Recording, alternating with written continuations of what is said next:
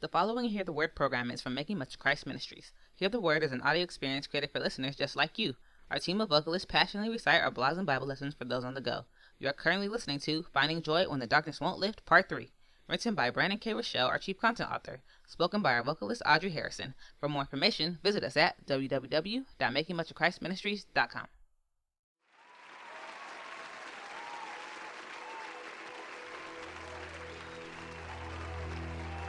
You've experienced a miracle. The medical field stands baffled at your recovery. The sickness is finally gone. The multitudinous months of rehab have paid off, and there's light culminating just ahead of you. In part one, we looked at how difficult these seasons of darkness often are, which make the transition away from them enormously meaningful. With the hard work of enduring completed, the battle, for some, has been won. So, after long suffering terminates, what are we to do with the life positioned before us? Or better yet, how do we transition well from a season in which the darkness previously wouldn't, but now has lifted? The confrontation between our suffering and its true biblical purposes usually reach its climax while we are enduring a season of darkness. For those who find Jesus in their suffering, or more accurately, those whom Jesus finds, always receive a particular type of internal renovation that bears prepossessing traits as evidence of God's redemptive craftsmanship. Though difficult to quantify or articulate, let's analyze five pertinent traits that help us evaluate what type of growth has actually been experienced. Why? Because the transition back into a life of normalcy and what we've learned through our suffering can have far greater implications concerning our trajectory moving forward. Examining what spiritual growth through suffering actually is and what it is not will help you to interpret where your faith stands after a season of darkness. Here are five traits that reveal whether God's work within your suffering has taken root. Number one, you're harmonious yet not lacking conviction.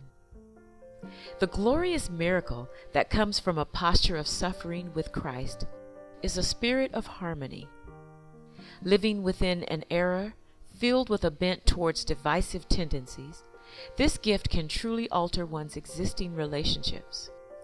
Areas that once caused quarreling in your life seem to fade quickly in seasons of darkness.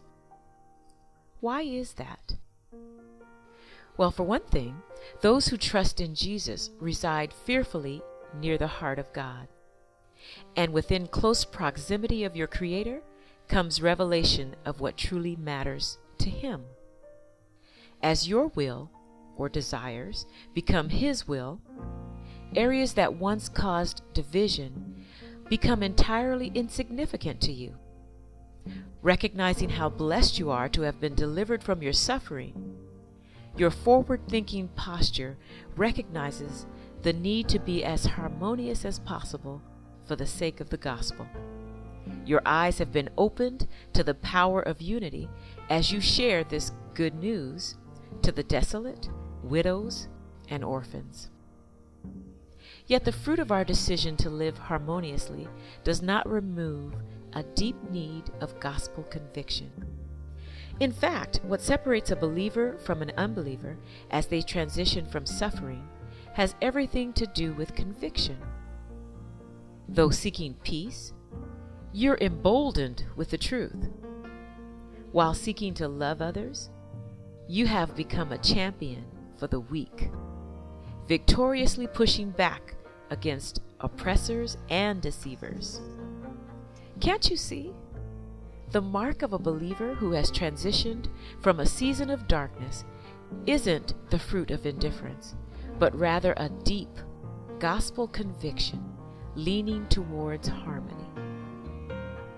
When Jane Doe is able to partake in your loving disposition, yet clearly see that you actually have a belief in someone, the opportunity for a type of harmony that can lead her to meeting the Jesus of the Bible through you becomes possible.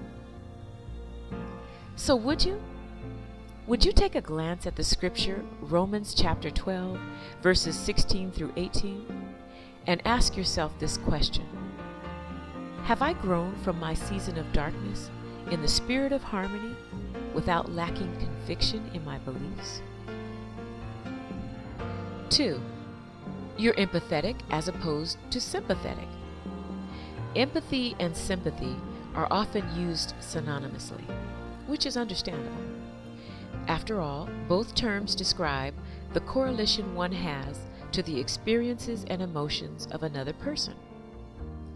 Yet it is crucial to understand the differences between the two as we examine what good fruit can come out of a season of suffering for those who submit to Christ.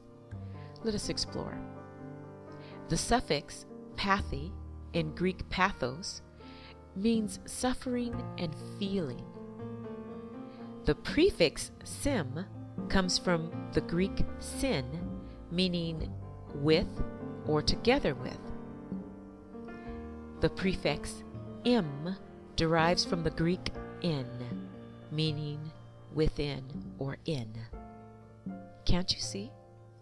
Empathy leans into a much deeper sacrifice of self it refers to one's capacity or desire to imagine themselves inside the situation of another. It's as if you're vicariously living through them, weeping as one weeps and rejoicing as one rejoices. This is far more valuable than the distant emotion of sympathy. So while we often use the term sympathy to convey our pity or sorrow for someone else's misfortune, Something supernatural occurs when we meet and submit our lives to Jesus in our dark nights of the soul. It's here that we learn empathy. Where we once expressed pity towards that person's suffering, we now feel that person's suffering within our very own flesh and soul. Make no mistake, one is a character of Christ, the other of the world. While the term empathy isn't mentioned in the Bible, and its inception into our vernacular is only a few hundred years old, rest assured that Scripture describes the posture of empathy every time rather than sympathy. Those who successfully transition out of their season of darkness with Christ bear the fruit of empathy. Where you once lacked the capacity to empathize with others, you're now emboldened to suffer alongside their suffering with joy. This is a mark of a true believer that has transitioned out of suffering. So, would you? Would you take a glance at the verses connected to this truth? Romans 12th chapter, 15th verse, 1 Corinthians 12th chapter, 26th verse, Galatians 6th chapter, 2nd verse, and 1 John 3rd chapter 16th verse. And then ask yourself, have I transitioned out of my suffering with a spirit of empathy or sympathy? Number 3. Your humility outweighs your pride. It's pretty hard to remain prideful when you find yourself in a season in which the darkness won't lift. But surprisingly, most do. Humility is reserved for those whom God allows His restorative power to preside over. Irrespective of the nature of your suffering, one of God's primary uses of our seasons of darkness is to reveal how weak and inadequate we are without Him. But do we actually believe this? Do we comprehend that before the universe was created, Jesus was infinitely sovereign that directly within the midst of your suffering, Jesus is fully and finally in control? And when death comes seeking our company, when we face our greatest battle, namely the battle of dealing with our own expiration date, Jesus will supremely maintain confidence as Lord of both life and death. This beautifully devastating reality produces a spirit of humility within a believer's heart. Not only would this fuel your season of darkness, but it would maintain your posture of humility as you transition into victory from your suffering. The believer who has experienced his triumph over the suffering leans quickly towards giving credence to the Jesus of the Bible while remaining utterly sluggish towards the exaltation of himself. This occurs when one realizes his own finiteness. When you embrace your dependence on God, it allows you to joyfully experience the gift of depending on others. This is a far greater reality as compared to being self sufficient. After all, self sufficiency is a branch of pride. And when watered by disappointment and hurt from others, it blossoms into a wicked thistle of destruction. So when you're corrected by someone in love or hate, you become slow to ignore and quick to posture your stance with open hands, seeking God as the filter for this criticism. You've become teachable rather than haughty, and wise instead of ignorant. Foolish is the man who believes he has conquered his own season of darkness. Beware of self help books that implore you to think this way. For God promises to humble the proud in fact, a great indication that you have not found Jesus in your dark night of the soul is when pride reigns supremely within your heart. So, would you? Would you explore the scripture, Romans 12th chapter, 3rd verse, Luke 14th chapter, 11th verse, and 1 Peter 5th chapter, 6th verse, and ask yourself this has my season of suffering produced humility or pride? Number four, you've replaced happiness with joy. Finding joy is a significant challenge for most people. Outside of a few otherworldly individuals, we're not naturally happy filled people. Why is that? because happiness is fleeting and unreliable. Joy is precious, while happiness is cheap. Happiness is conditional on every circumstance on any given day. Joy flexes supremely over any circumstance with ease.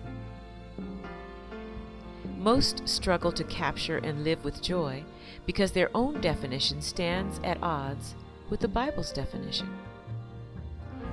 Joy isn't about feeling good all the time, but rather about someone being good. In fact, having a biblically sound definition of joy becomes critical to our understanding.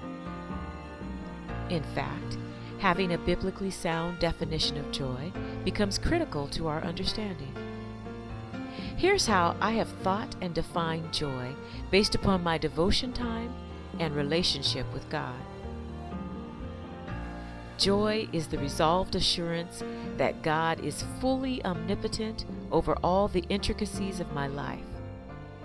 It's the undisturbed confidence that everything ultimately will be all right. This conclusion leads to our determined choice to praise the God of the Bible in every circumstance. Good night! This is powerful! Can't you see? Absolutely nothing in this definition speaks about cheap, happy feelings. For those who meet Jesus in their suffering, an incredible gift of joy is given in plenty. It's one of the telling differences between a believer transitioning out of darkness as opposed to an unbeliever. Each day, our lives are filled with pleasure and happy experiences. Simultaneously, each day can potentially be filled with disappointment and hurt. Happiness cannot possibly bear the weight of this tension. Can't you see? Consider the most amazing experience you've ever had. Was there not a nagging realization that it's not perfect? that something was missing, something wasn't complete? Or perhaps you can remember a time that was incredibly miserable. Was there not a small part of you deep within that grappled to attach itself to something positive? Something hope filled? It's in the tension between these two realities that joy finds its home. As you transition out of your season of darkness, the believer has the gift of joy as an anchor. That very same joy that helped you endure now possesses you to press forward towards the goal. So when you look at the scriptures, Romans 15th chapter, 13th verse, Philippians 4th chapter, 4th verse, James 1st chapter, 2nd verse through the 4th verse, and John 16th chapter, 22nd verse, do you find yourself being led by joy or happiness? Number five, mission driven, not missionless. You and I. We were created for something far greater than a repetitious, humdrum existence. Our lives should be intentional in every way imaginable.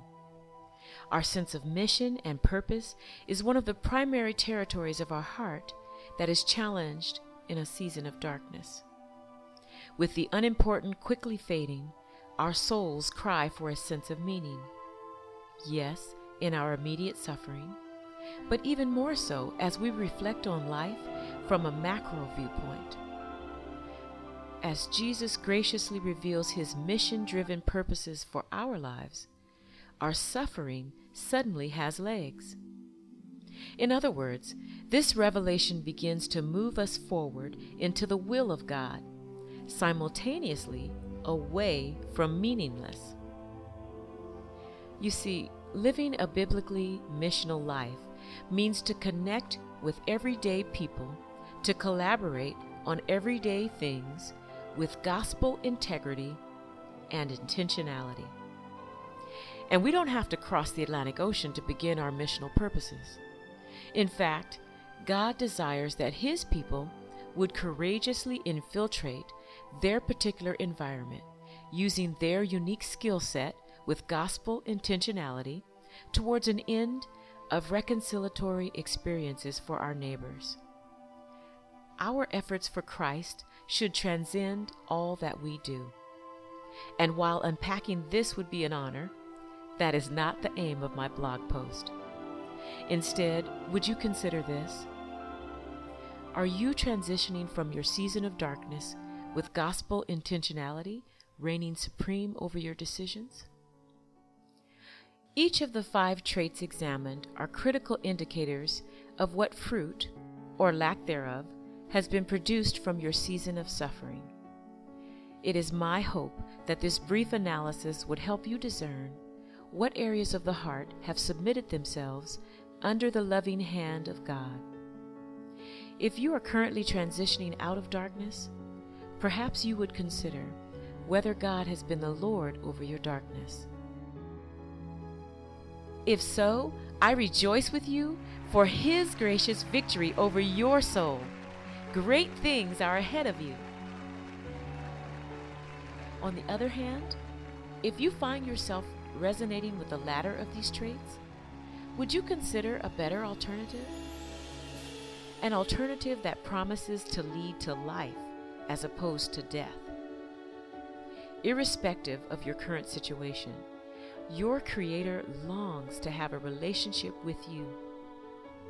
You and I, we were not created to endure nor transition through darkness without Him. I pray this post would help you aim your affections and supremely valuing the supremely valuable as you move forward into new life.